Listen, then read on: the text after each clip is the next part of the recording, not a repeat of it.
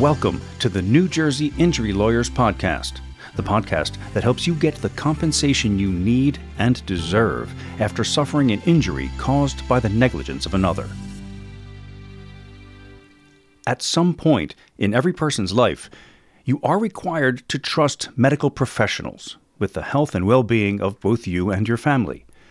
Unfortunately, that trust can be broken every single day and has been in both hospitals and doctors' offices across the country. In this episode of the New Jersey Injury Lawyers podcast, we're going to talk about medical malpractice lawsuits, the types of med mal cases we often see, and some of the benefits and compensation we've been able to achieve for our clients. By the end of this episode, our goal is to help you decide what to do if you or someone you love has been hurt by what you consider to be negligence within the healthcare industry and whether or not you should be contemplating a medical malpractice claim. Anytime you step into a doctor's office or hospital, you expect your symptoms to be evaluated efficiently and accurately to ensure the best possible health outcome, of course. We expect our medical professionals to diagnose and treat our illnesses and injuries within the standards of care set up and followed by the medical community at large. These standards of care were installed and are followed to provide the safest and most effective care for their patients. Without these standards of care, doctors or hospitals could put their patients at risk through unsafe or unsanitary practices. It is all too common for patients to receive substandard care, doctors to make mistakes, and people to have their lives changed forever. Flynn and Associates believe that these tragedies should never happen. But when they do, we have the best medical malpractice lawyers in New Jersey that will fight tooth and nail to get you the compensation you deserve. So, as we like to do on these podcasts, let's start with a basic definition so we know exactly what we're talking about. What is medical malpractice? The terms medical malpractice and medical negligence describe any instance where a medical professional fails to ensure the safety of their patients and leaves them exposed to the possibility of preventable injuries. In the case that a patient experiences a preventable injury due to the malpractice or negligence of a medical professional, they can then file a malpractice lawsuit to hold the responsible party accountable. For a case to be legally defined as malpractice, a doctor or hospital must have acted outside the bounds of the standards of medical practice. So, whether your injuries were due to action or inaction, if the healthcare professional acted outside the guidelines of standards of practice, you may have a medical malpractice case. But it's important to note that any injuries you sustain from the healthcare provider must be severe enough to necessitate a medical malpractice lawsuit. So let's talk about that a little bit more. Let's get into something called negligent actions and, and discover what they are. While medical professionals take an oath to do no harm, there are many procedures that can do serious harm when applied in the wrong context. So I'm going to list now some of the common examples of medical negligence and see if anything that you've experienced fits into these categories it is possible for doctors to misdiagnose their patients and either not provide necessary care or provide care to treat the wrong condition, which may cause unnecessary harm. Prescribing the incorrect drug to treat a disease or condition that may have horrible or possibly life threatening side effects is another thing that often happens. It is also possible for doctors to prescribe medications at radically higher dosages than required. In the case of surgery, it's possible for doctors to provide the incorrect surgical procedure, successfully completing an operation on the wrong body part, or leaving foreign and dangerous materials in the body after a procedure. While the majority of these mistakes show up immediately, it is entirely possible for the effects of a mistake like this to show up years later, with the patient suffering the whole time patients may not receive the care they so desperately need because they were misdiagnosed, whether that means not getting the medication or surgery they need to treat their condition.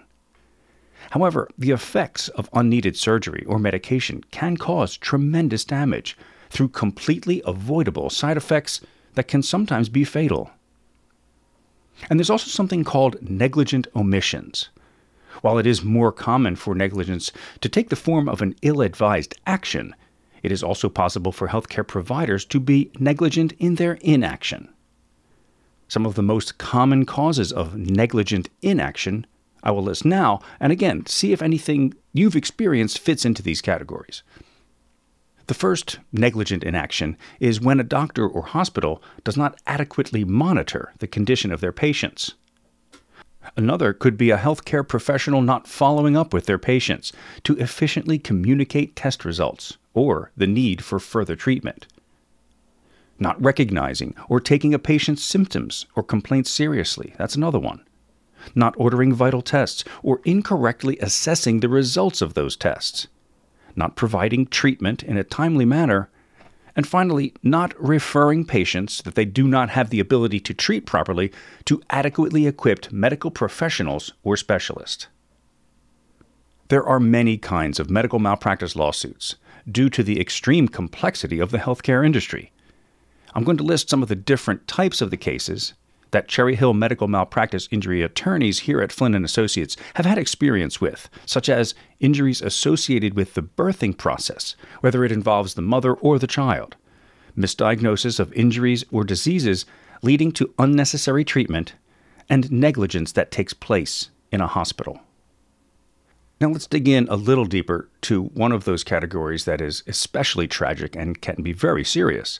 That is medical malpractice in birth injuries with childbirth being the most important event in many people's lives and such a delicate process, it is critical that doctors and other healthcare providers follow the standards of care to ensure the safety of both the child and the mother.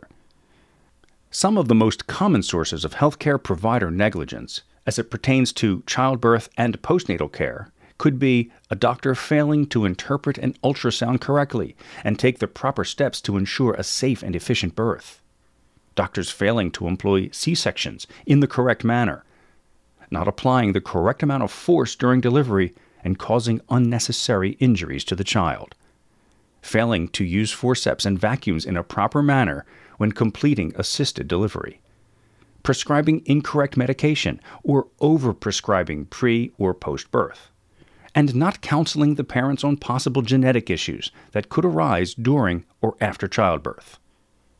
Now, these injuries can be extremely devastating, both mentally and physically, for the mother, as well as affecting the most fragile population, newborn infants.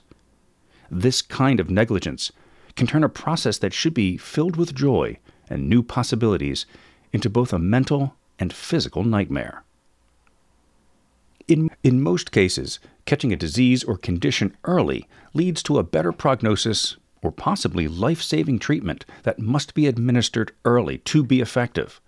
One example of this is in the case of breast cancer, where tests that lead to early detection are stressed and applied to ensure the best possible prognosis.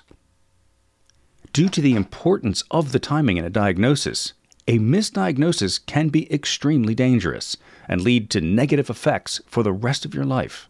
I mean, think about it. A misdiagnosis can lead to tragic delays that may mean the difference between successful treatment and your disease spreading and causing irreparable damage to the body.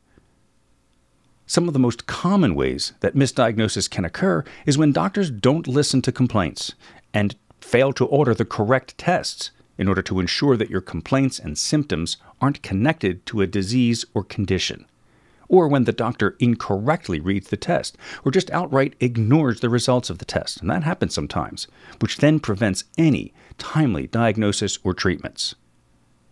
When a doctor misdiagnoses their patient, it can lead to possible lifelong injuries or disease complications, or even be fatal.